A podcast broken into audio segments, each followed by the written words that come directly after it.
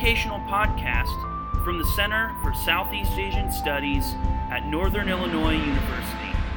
From music and maps to money and modernity, this is where ideas come together.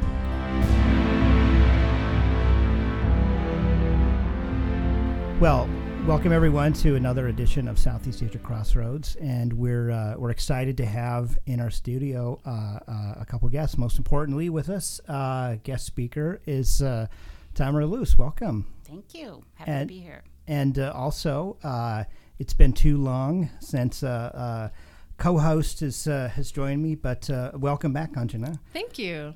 I'm back. Yeah, we're glad to glad to have you. We had a um, uh, a really interesting talk uh, with uh, um, some some really new research, and we're excited to kind of have that uh, um, be be be trotted out a bit. Um, you might uh, you might know uh, Tamara from from as a as a historian at Cornell, um, working on on gender is not a not a new topic for you, of course, in your research.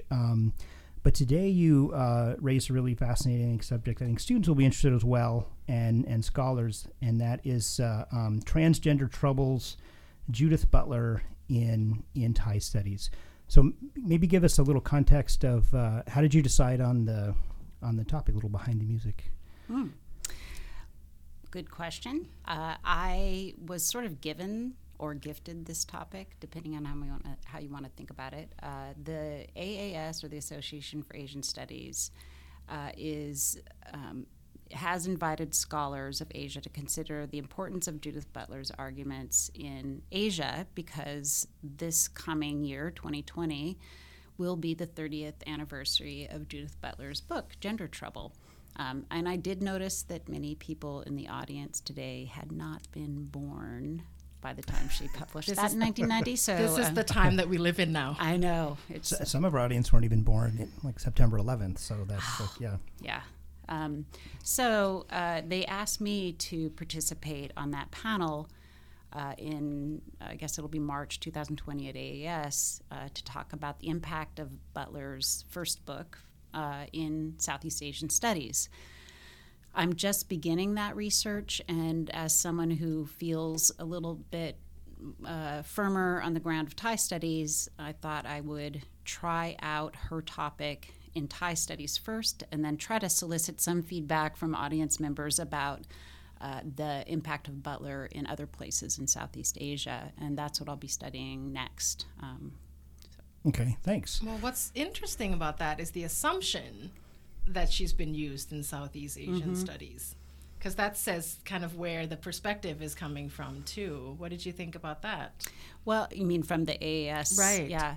Um, I think that she has been used in uh, China, Chinese studies, Japanese studies for sure, probably Korea, South Asia, uh, but they wanted to include Southeast Asia, which I think is a good impulse for them to be inclusive. Now, the degree to which she's actually been utilized, especially in native languages, is a different question altogether.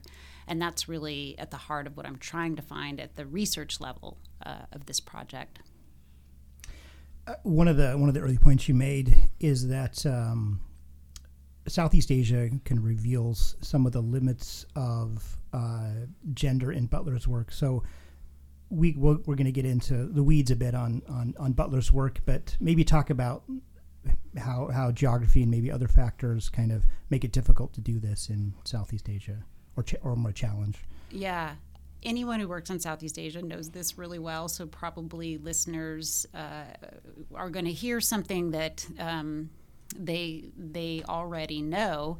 But I think, in the context of the panel at AAS, where I'll be talking to folks who work on China or on Japan or on India, um, it might be something relevant for me to bring up, and that is that uh, Southeast Asia is made up of many, many, a multitude more um, diversity, I would say, than um, what you see in other places in Asia. For, so for Southeast Asia, there are a couple of key kind of foundational factors that make diversity exponential, right? So geographically, you have uh, thousands of islands. Eric was reminding me there are like 3,000 different ethno linguistic groups in the Indonesian archipelago alone. Uh, mainland Southeast Asia, it's a continent, sure, but there are uh, mountainous plateaus Yeah. uh, that create differences between highland and lowland uh, cultures and languages. And so geography is just one factor that makes Southeast Asia potentially more diverse than what you'd see in China or India or Japan. And I'm not trying to say that there aren't differences within those countries, but this is really just um, a, kind of factor issue how, how many differences there are. Southeast Asia has experienced colonization by every major Asian and Western power over the years. Uh, there are also a huge variety of um, contemporary political entities, right? So, a sultanate in Brunei. Um, I'm not sure what you'd call it in Thailand right now, but uh, maybe a return to absolutism uh, in, back. It was just declared the end of um, absolutism. it's interesting that they had to declare that again. Right. Um, Right. Anytime you have to promulgate something, it's like maybe it's not being followed. Yeah. Yeah. but I guess basically there's there's so many differences in Southeast Asia that you have to take into account that it's really hard to say anything definitive about how Butler has an impact singular on a place like Southeast Asia. So uh, I'm really um, trying to find some generalities I can talk about as a, a point of comparison when we're talking about Butler in Southeast Asia as opposed to studies of Butler in India and in China and Japan. And I actually think that from the perspective of all these places, we're going to find some very general critiques that have to do with underlying assumptions in Butler's theories. So, so maybe this is a good time to to give uh, it uh, uh, an easy breezy thumbnail of uh, Butler, but we're we're talking about gender as a category of analysis uh, uh, broadly, um, and uh, how there's sort of the production of sex and gender. Um, tell us how sh- when when we hear Judith Butler, um, what should we be thinking about in terms of what does this mean to, to use this in in Southeast Asian Some studies? bullet points. Okay. as, as best we can. bullet point Judith Butler. it's impossible.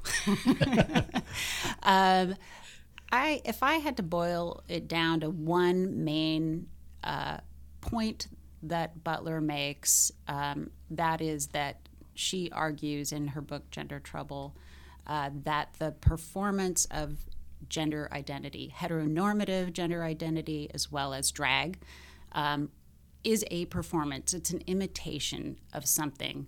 Uh, and that something is not real, right? It's an imitation of an imitation. You never can get to some core real. Uh, and so she deconstructs or dismantles what gender means. She dismantles what sex, that category, means in order to make this argument that all gender performances are imitative. The majority of scholarship that we see that uses Butler actually looks at uh, drag or non normative gender performances, but her work is equally significant for looking at normative femininity and masculinity. Those two are performances, they're imitations. So it, it's something that's discursively created, um, uh, sex and gender, and uh, the, sort of the production of what sort of norm. What what what is the normative woman in a in a sort of conventional sense? I'm gonna. I would get It's into It's a trouble. trap. It's a trap. um, well, okay, so This, it's is, this became a gotcha podcast. uh, is there's there's probably not a, a correct answer. So, uh, but you can think of normative femininity as um, heterosexual. So there's a sexual element uh, as female. So there's a presumed sex or you know bodily element, uh, and then femininity, which is the the way we think about gender, right? And what femininity looks like really varies over time and place. Um, Butler's making the argument that what sex is also um, can be deconstructed and, and varies as well. uh, a particular example that you used is uh, um, Pate or the the Thai um, construction, and maybe uh, the two you could talk about how how this uh, how this kind of presents a bit of the possibilities and some of the challenges of of this kind of analysis in in in the Thai case or the Southeast Asian case.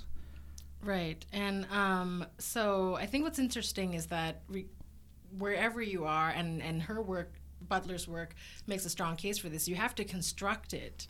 It has to be built, it has to be maintained, it has to be performed, it has to be reiterated. And is, is this system. Normative gender itself. And or, yeah. gender Yeah. normative non you know Yeah, yeah. Uh, any any of that is is a system that that a group of people agreed upon or is, is at some point and then it's just repeated right the copy and the performance um, and and to look at it in southeast asia and depending on the history of each of the country and she's looking at um, tamara's looking at uh, thailand in particular and siam of course too and how that came to be right? How femininity changes. And and i think it's it's interesting to to look at your body of work and you're kind of like slowly inching towards kind of like now i really have to just talk about gender. Mm-hmm. Because you've al- you know because it was almost like you're it was in there. It was mm-hmm. part of the analysis part of your work and then and then now you're like now i'm just going to talk about this thing mm-hmm. um, that that's always kind of been there and nobody really directly addresses. That's why I was so excited about your talk today because it's like, let's just talk about it now, especially because so much of gender studies and sexuality studies, women's studies, um, tend to pull case studies from the region of Southeast Asia and the region of South Asia as you know exemplary X of something. And so we're we're like a hotbed of case studies, but no one really just sits down and just let's talk just about gender there. And Case men- studies for a larger Western body. Right. Of, so of- when you look at gender studies from work. the Western practices and, and Western um, approaches that kind of center Butler's work and theories and framework, and we're kind of like always the case studies, right? If you don't know anything about Thailand and you're an academic, you're going to have read some sort of gender case studies of some kind. Um, while at the same time, and you mentioned this in your talk, that gender studies and women's studies is this nascent stage in Thailand. Very few programs are offered in women's studies, like Thammasat in Chiang Mai only, right? And in English, an international program only in Chiang Mai. And you can only get a master's, there's no PhD yet. So, and so you kind of get this uh, asymmetrical study of gender um, from the region and from outside the region. And I love that you're just like, sit down, everyone. Let's really just gather around the fire and talk about it, you know, instead of kind of dancing around it in the work. So that became like a compliment instead of an analysis. No, it was very. you said a lot of things that um, I would like to respond to, but I probably won't remember all of them. Uh, I do think there's a critique out there, uh, not my own, in which um, there's an asymmetry between the theories, which often come from Western academia, even from non-Westerners in Western academia, Right? This is like an old critique, in a way um, that that sees other places in the world, like Thailand, as the source of the case studies to prove something. And in a way, the most abstract critique that I have of uh, how Butler is used in Southeast Asia is that um, those abstract categories she's most focused on for, for good reasons, like gender and this category of sex, blinds uh, many of us who work on gender and sexuality in Southeast Asia to other categories that are more salient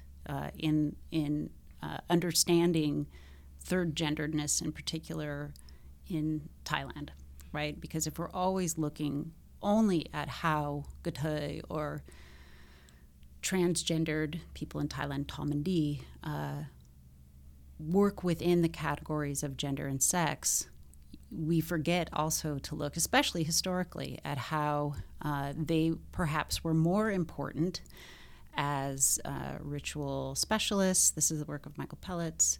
Um, as people who um, participate in spirit possession, Song Jiao, right, who really are arrogating royal privilege in that moment, even if they're cross gendering. Uh, and so other categories become much more important uh, status, class, maybe ethnicity, right? So we can think about those aspects that are um, omitted, occluded, discarded when you're always trying to prove that gender and sexuality or sex, in the case of Southeast Asia, says something about those self same categories, right, as opposed to ones outside of it. So that's a little abstract, but uh, I think that that's probably the um, one of the most important um, interventions that Southeast Asianists can make when looking at Judith Butler's work. Sort of the, the assumption of, uh, of in, in sort of gender performativity that it that it that it matters. It's it's more important than than than other sort of sorts of class or performative cases, and and uh, that that that that's a bias the that a casual Western scholar might walk into. It's a bias that could sort of create um, confusion or or or sort of a sort of faulty kind of analytical framework from the start, right? Theoretical blind spots, I guess. Yeah. Analytical blind spots too. And another point that you made that I really enjoy, as as much as one can enjoy a point, being a maid during a talk. Um, I just say We're academic like, nerds. We like. Yeah, that's yeah, true. yeah. Okay, I really, I was fist pumping um, this particular point during your talk. Is that the distinction of of gender? Not the distinction, the definition of gender in the Western um, framework as identity, as the sense of inner self being propelled outward or performed outward or revealed in the case of coming out of the closet, and and to compare that with the way that it's practiced and performed uh, in in the Southeast Asian region, is, uh, particularly you know historically in Thailand, and I, I love that you're just like throwing it out there too Yeah. because I'm it's almost like we know it, but we It's why hard- have we not talked about it? it's hard it? to articulate it and it's it remains difficult to really articulate what what is at the basis of that distinction um, and I think Roz Morris has taken a good stab at it. Uh, Penny Van Esterik has talked about Galatesa. Uh, I've talked about Galatesa a little bit, but I think it's I think it's bigger than that, and it would be really interesting to hear more from Thai scholars who who um, have to perform this. Right, the entire social aspect, the public aspect of existence, is arguably more performative in a place like Thailand than in many other places. Where in Thailand, it's not valued to uh, be your quote unquote true self, as if we have just one. That's actually self. offensive, it's offensive. Uh, it's selfish. right? It's um, so so. What what truth means, what is valued, operates very differently there, and um, it's almost so fundamental that it's hard to find words to articulate what you know what that difference is really about. Because I come from you know a particular culture, and um, and it's hard for me to feel like I'm being authentic if I'm not always being truthful about who I am in the world. Right? I feel like I'm lying, or I feel like I'm committing a kind of harm to someone else by falsely presenting myself. That is that would be so offensive if I brought that into a, a Thai Social public. interaction, Yeah, yeah. right? the and and maybe to get deeper into the this kind of int- really interesting uh, idea of c- comparative coming out and what that means in, in sort of performative Western or, or the Thai case. And maybe maybe for our listeners, I think the the Tom and Dee uh, sort of what that is and is is maybe a good case to, to for them to sink their teeth into to understand the the categories you're you're talking about. So Tom is comes from tomboy, uh, and D comes from lady, uh, and these are gender identities uh, that um, that are in operation in Thailand, uh, and Toms usually are paired up with Ds. So you have hetero-gendered uh, normatively heterogendered partnerships. Not all lesbian partnerships are Tom D partnerships for sure, but uh, they're the more obvious ones, I would say. And I would say they were probably even more visible in the 90s when people first started doing work on lesbian relationships in Thailand than than today. Um, it would be really interesting for uh, someone to study Tom D or women's same-sex relationships in Thailand today. And in fact, there are a couple people, uh, Emily Donald at Cornell and and others who are working on that in in Thailand. But I think you could do the same like Evie Blackwood, who works in Indonesia, right? sees uh, similar categories in operation in Indonesia or parts of Indonesia. I think she's mostly uh, working in Sumatra. Um, you see similar categories in Taiwan and in Japan, right? And so, uh, yeah, those are the, that's. I hope that explains or clarifies a little bit about the um, kind of gender performances that look heteronormative, but actually. Uh, um, refer to same-sex sexual partnerships. Right, and it's interesting too, and and you know within within the queer community in Thailand and with friends and family, it's it's interesting to talk about these terms just with friends and colleagues because by by virtue of being bilingual, right, in Thai and English, mm. I have like so many terms that I could use to refer to all of these nuance mm. category within the community, mm-hmm. but they don't translate. So part of the struggle mm. I think that that you were having, Tamara, is like, I don't want to translate because it doesn't translate. It, it's it's not fun- functioning within the same. We don't have the same cubby holes, so to, to simplify mm-hmm. it, and um, and I would for whoever's listening out there who's looking for a dissertation topic, um, I just please the the increases in the categories um, mm. of of identity and gender and even recently you're saying like right the, now yeah, yeah, happening yeah. In, in Thailand right now so the word gay for example has entered into the LGBTQIA community in Thailand and it means completely different than gathoy tut you know all these mm-hmm. things that exist mm-hmm. and and what does that all mean to the culture what does that mean to the performance and and so please, please tell me in in Thailand that um, like say in Indonesia that that exists and then when it had when it's translated to text message there's a whole acronym based another right does, is that also there's actually there's there's an infographic out there that explains all of the different terms um, mm-hmm. because you need it. it it's happening all the time as part of this dynamic ever-changing community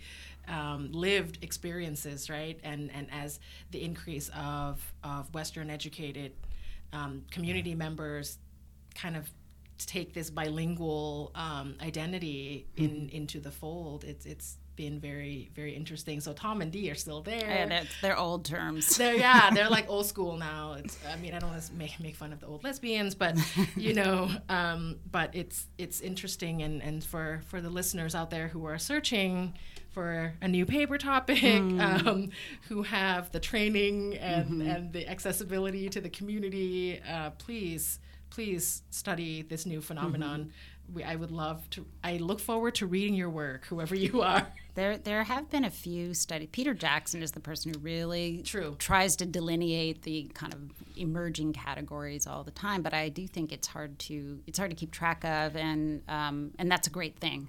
that yes. There's just this multiplicity. For me, what's really interesting, and here here we need the help of linguists like Kanjana, uh, is the uh, underlying term in Thai for, for sex, gender, and sexuality, which is the same term, paid. And I looked up this term in the dictionary this morning just to like see what I found. Uh, I have a couple different go to dictionaries online that I go to. And Webster's defines paid as. yeah. Basically, this, you know, there's kind of a Royal Institute dictionary and then a then a, a better one that yeah. does more colloquial stuff. Uh, and they still paid is used interchangeably for gender sex, not so much sexuality, uh, but gender and sex for sure. And I know there are more specified terms by um, certain experts in the field of gender studies in, in Thailand. So those terms do exist, but they're not kind of commonly used.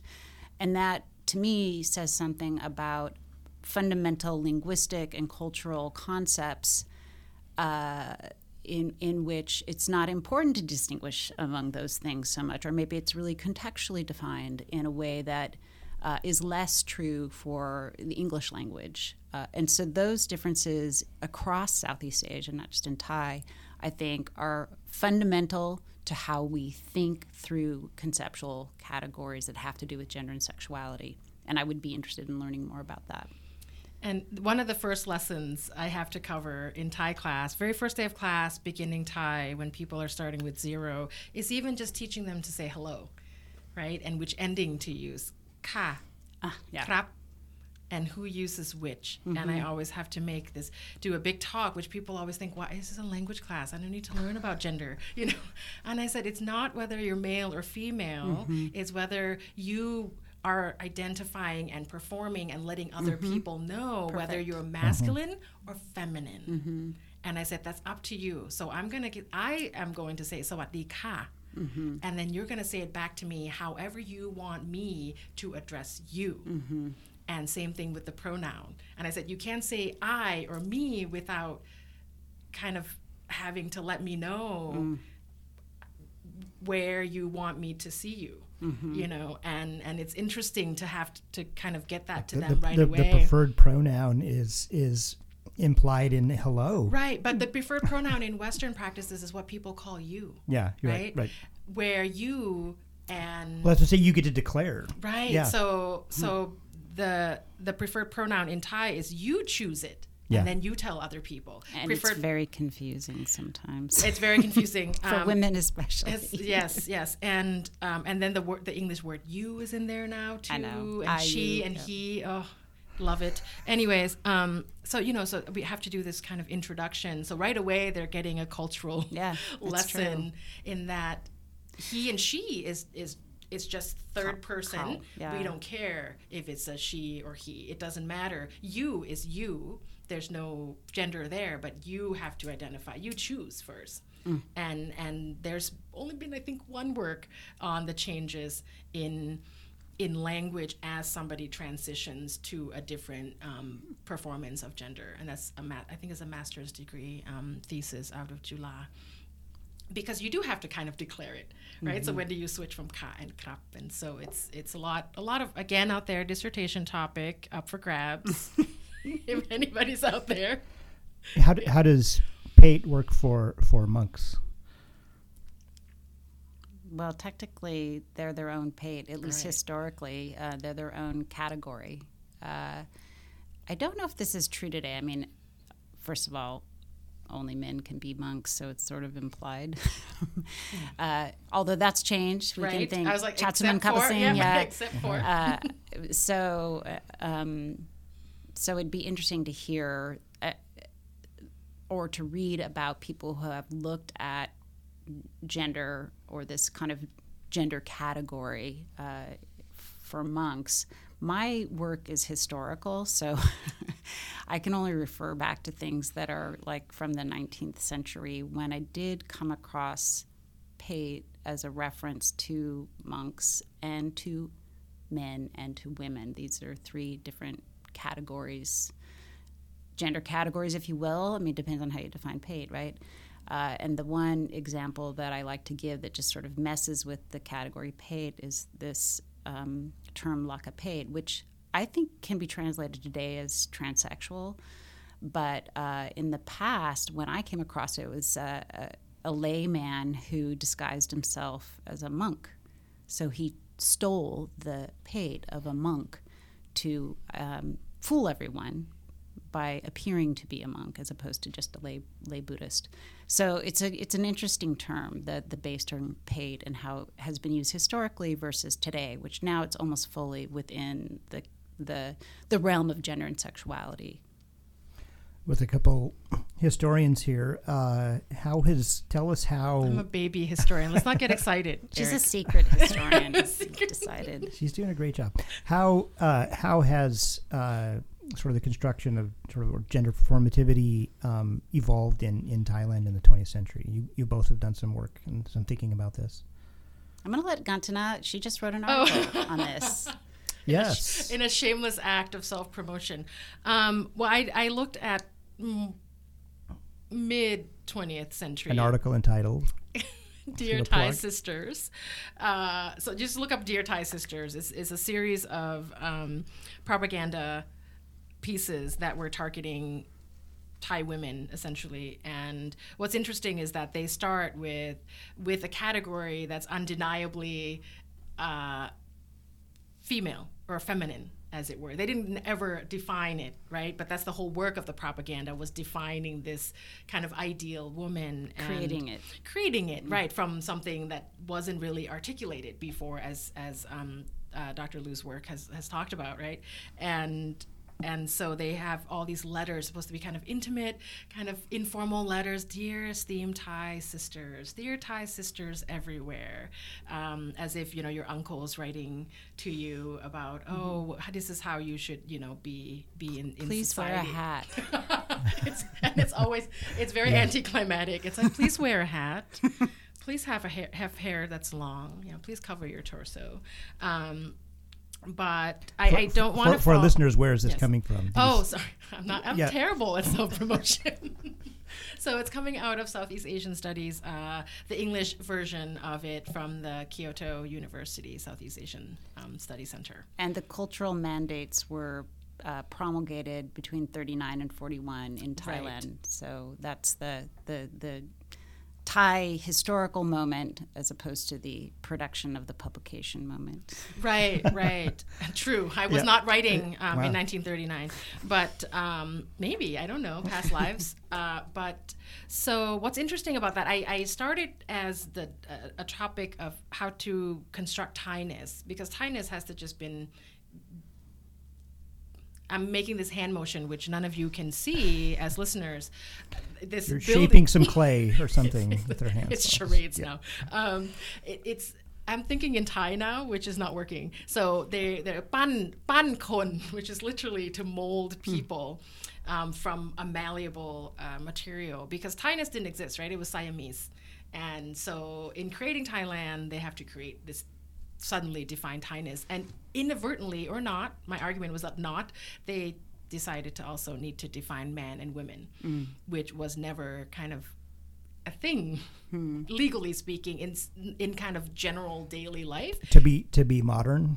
Is that to be Thai.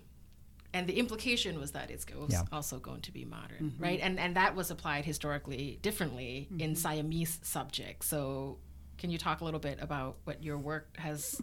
I'm done promoting myself. She's the guest.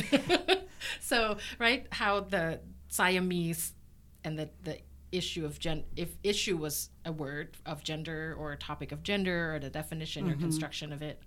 So the w- the way that I think about this is um, also benefits from the work of others, including Kanjana and Peter Jackson, uh, is that there were not as many apparent gender distinctions in hair, in dress, in comportment, uh, in Thailand in the 19th century, according to Western observers. Now, I firmly believe that every Thai person knew who was female and, and who was who was male, but uh, that's sort of how it's been written about that. Um, both men and women had short hair, and uh, both wore uh, jongkaban, the um, a kind of pants-like outfit, and they were not required to wear tops, right? Uh, so, so the sartorial style, especially for lower classes, was the same unless you were Chinese, which is a really different topic to think through. And I did not was not able to talk about it today, but we could talk about it. They had the pigtail, the cute, right? Um, but there were not strong gender distinctions in dress. There weren't last names, so you couldn't follow parentage that way. There weren't titles, uh, honorific titles like Miss, Mister, things that signified gender in, in your enunciation. Um, there also were names that weren't gendered. So, you know, Right. Dang is a name. Like No, I. no, you're right. These these uh, names, like common common nicknames, weren't gender identifiable uh, for a long time in Thailand, and so what you see happening in the late 19th century, maybe even before, is a, a push by the state to enforce, at least in Bangkok and among civil servant types, stronger. Uh, apparent, like visual cues as to who's male and female. And again, I don't think this is for their own benefit. it's for the benefit of, of foreign observers um, and to prove a kind of status as being uh, civilized or Western, etc. Right, and that's different in the 19th century than what Kanjana works on, which is the mid 20th century. But in both cases, you see stronger enforcement and creation, really, of um, observable gender differences in dress, skirts versus pants, long hair versus short hair. Uh, and my my my point in talking about that uh, through a kind of Butlerian lens is that uh, not that it's wrong to try to talk about moments where you see the emergence of gender distinctions, because that's important in and of itself to think about, and to think about why gender was not significant enough to be strongly, visibly demarcated in Thailand. Uh, but that when you start looking for it in the past, you can make some assumptions that maybe are not um, accurate or as accurate or contextualized as you want them to be. In other words, when you're constantly looking for gender distinctions because you want to say something about transgender, the existence of transgender, uh, you miss out on other ways in which people's bodies were differentiated very strongly. And in the case of Thailand, you can see this in what people wore, right? Yeah, I was, I was going to ask in a context where performing class is maybe more important than Right. performing gender, does it make it harder to apply a sort of a Butlerian um, framework to those, or does it just require different work? I think it's it would be a misunderstanding of what we see historically in Thailand to try to force a Butlerian analysis about gender and transgender and gender performance when actually what seems to be more salient and more marked is um, status differentiation and patronage through what you wear. And there uh, are sartor- sartorial edicts um, that are published, I think, across Southeast Asia, and this is maybe even clearer in places like Indonesia, about um, what sorts of accoutrements you could have, how many tiers of your umbrella, what kind, what's the metal used to make your betel nut box, what you know, is your cloth made of silk or cotton, and what kind of patterns are on that cloth? And and for that work, you can look at Alexandra Dalferro um, and also Katherine Bowie, who talk about how status differentiations um, are very clear to people in the know. In other words, people in that culture that may not stand out to many Western observers who are really kind of fixated with the lack of gender differentiation, right?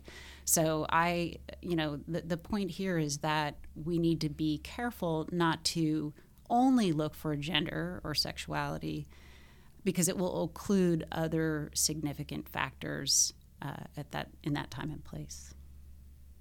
And then your next work will be uh, investigating that idea of intersectionality, right? uh, I'm I'm going to stick with this one for Yeah. a little while because I, I I do not fully understand it uh, and have a lot more work to do. Uh, but yeah, intersectionality would be very interesting, and whether or not that term really applies to Southeast right. Asia. I mean, know, it's yeah, kind of the same discussion. right. Um, Yeah, is the is the is a is a focus on like something like gender transgression? Is that blinkered?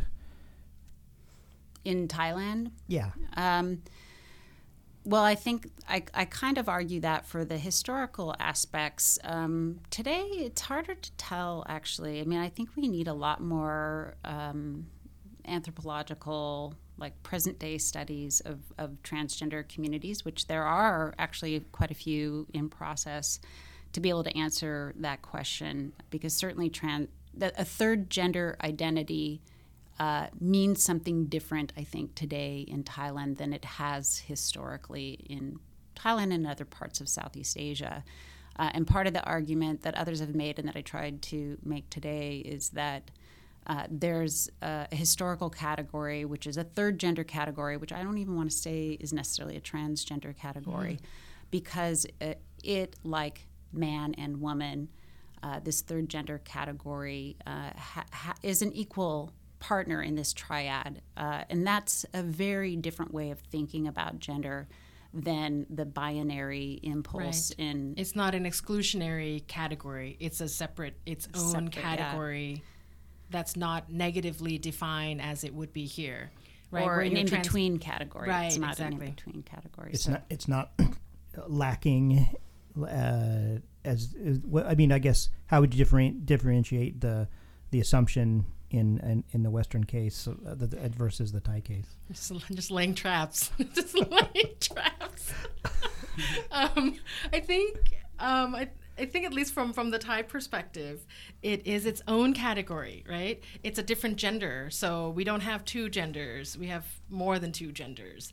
And if you're not this, then you're that. If you're not that, then you're this, the other. You know, not the mm-hmm. other thing, but it's just one, two, three, and however mm-hmm. many you want to to distinguish. As opposed in the U.S., I think it's more of a flow chart right? Where you start here yeah. and then you go yes or no. If no, then this. If yes, then that. Right? It's not that that type of, of flowchart gender category.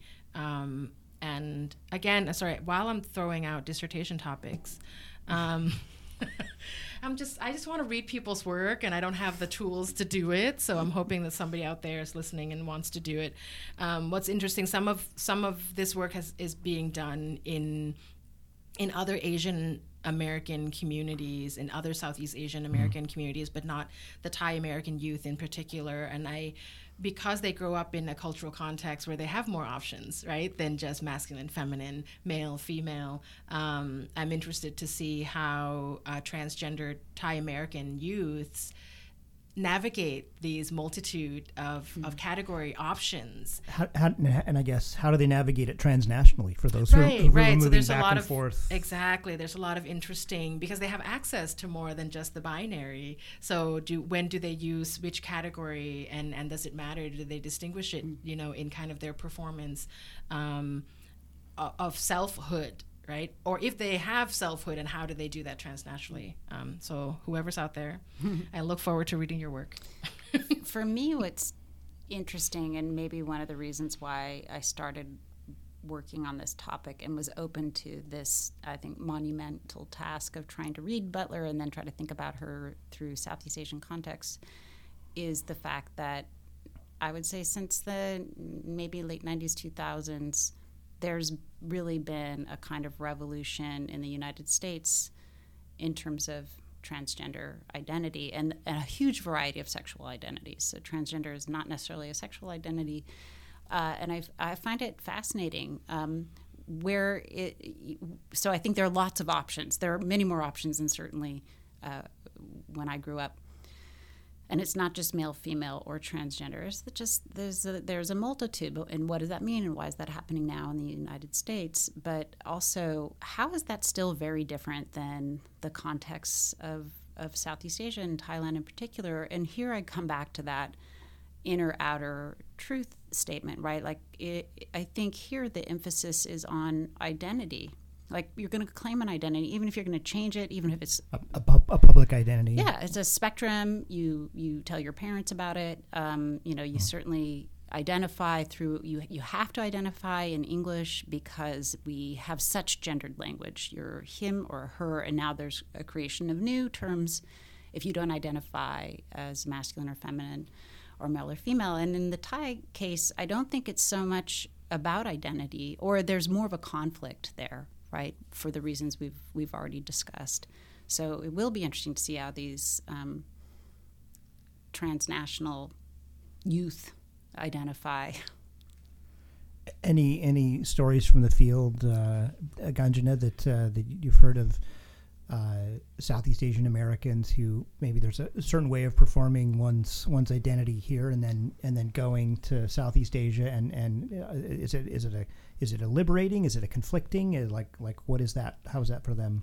Um, I, of, I often hear from friends um, who identify as as mul- a multitude of things, and um, and I'm always interested, especially if they're from the queer community as well, what their experience traveling in Thailand is, because the Tourism Authority of Thailand has has begun a recent concerted effort to market to the LGBTQI a communities that it is a safe thailand is a safe and friendly place for you to go and we're very welcoming. It's a different culture you know so it's it's and And- and not to- uniform across Southeast Asia. So we, we great Well, it's, it, it is the tourism authority of Thailand, and it's interesting um, to watch those ads and the, the press that's that's being constructed, the narrative that's being constructed, and then actually hearing from my friends um, in the community who go there, and you know, of course, depending where they go and what they're doing and how they they present themselves, it's a whole, it's a different experience um, every time, but more related to linguistics. Uh, when I was trying to recruit participants as you do in in kind of a more social science study and not doing qualitative um, i was looking for speakers of thai. And i began the study wanting to find male and female speakers of thai as kind of coming from the western trained linguistics non-sociolinguistic investigation of the language, right? So you compare male, female speakers, and so on, and you normalize, um, kind of do all of this scientific statistics thing to their voices to make sure that you know all of that comes out in the wash, as they say, and and the people who kept volunteering for my study were what self-identified as third gender whether you know they're they're female bodied or or uh, male bodied as we would talk about in the west. And i didn't i couldn't i had to turn them down because in phonetics there's no you, have to, framework you have to check one of these boxes or else, yeah. in the framework of, of phonetics we don't have Time to create a create way we we i mean to put it quite frankly there wasn't a way that i could normalize their voice right into a category that would like statistically be significant. And that's just part of my life. that's just terrible. We can't do that to humans anyways. But um, but it was an interesting kind of this dilemma in the field. Because of the community that i find myself in i have more contact with people who identifies third gender. And i kept having and it's hard enough to recruit people to interview right for your research for anyone who's done research. And for people to come and volunteer and you have to say i oh i'm so sorry. I don't know how to deal with you in this scientific framework. And i think oftentimes social scientists if if they are mindful of gender categories at all in their work run into kind of the same dilemma um, in the field. And uh, sociolinguistics is trying to deal with that a little bit but sociolinguistics in in Thailand is is is not quite at the same at the same place as as practices in the West in terms of speaker identity um, and speech performatives and stuff. But I don't know if if I mean that's why you work with dead people, right? Is that you can. I mean that's We don't, nice. have, we don't have IRB issues. It's Yeah. great. Like, Does make it a little easier. they don't have to check boxes. They're not around.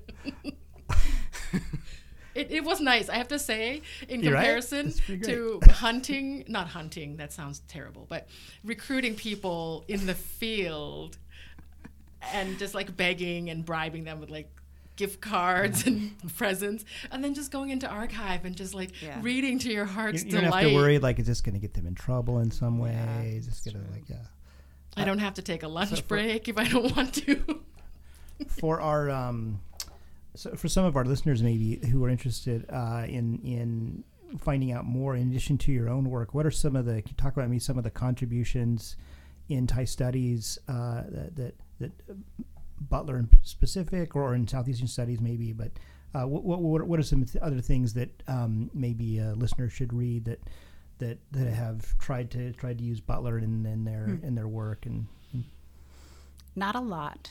There's not a lot In uh, English, right? Um, I mean, I, there's some in Thai uh, that I've cited uh, in the paper, but I didn't bring up. Um, and they're not. They don't use uh, gender trouble as much as they use some of Butler's other work. Um, but uh, the the stuff that's in English that I did talk about uh, are books like Megan Sinnott's work, uh, and Dee's. Um, these are these are all works from the early 2000s, which just says you know there there's it's there's room now to update these. Uh, she really does a, an excellent job of using Butler in a robust way to um, talk through some issues uh, in the Tom D community in Thailand. Uh, and so there's a utilization of kind of positive utilization of Butler, and also like Butler showing the constraints of heteronormative uh, gender roles even within the Thai lesbian community uh, and how those get used in punitive ways, right? So if you read her book, you'll find out about that. Um, I've also used um, Roz Morris's work pretty extensively. She doesn't work on Thailand anymore, but uh, her early work, also late 90s, mid mid 90s, um, uh, is is really excellent. She's a very theoretically minded anthropologist who uh, has been really harshly critiqued uh, for some mistakes she's made. But um, actually, if you if you read generously, you'll learn a lot from reading her early pieces on uh, gender performativity that doesn't have to do per se with Thailand, uh, but also um, uh, transgender issues in Thailand. So both. This this project for the Association for Asian Studies or this assignment uh, mm-hmm. is is it uh, is it going to result in uh, in a edited volume, or what do you where do you see it going? Uh, I I am pretty sure the Journal of Asian Studies owns that. they're going to publish. Uh, they're going to okay. publish the contributions made by the different panelists, uh, and Judith Butler will be at the AAS in 2020 on that nope, panel. No pressure. No pressure. Good luck and God bless. Yeah. Well, on uh, uh, in behalf of the Center for Southeast Asian Studies, uh, I say thanks for thanks for coming and thanks Gajah Tamara, and we hope I'm here we'll, to fangirl. We'll, we'll we'll hope you join us again soon. Thank you very.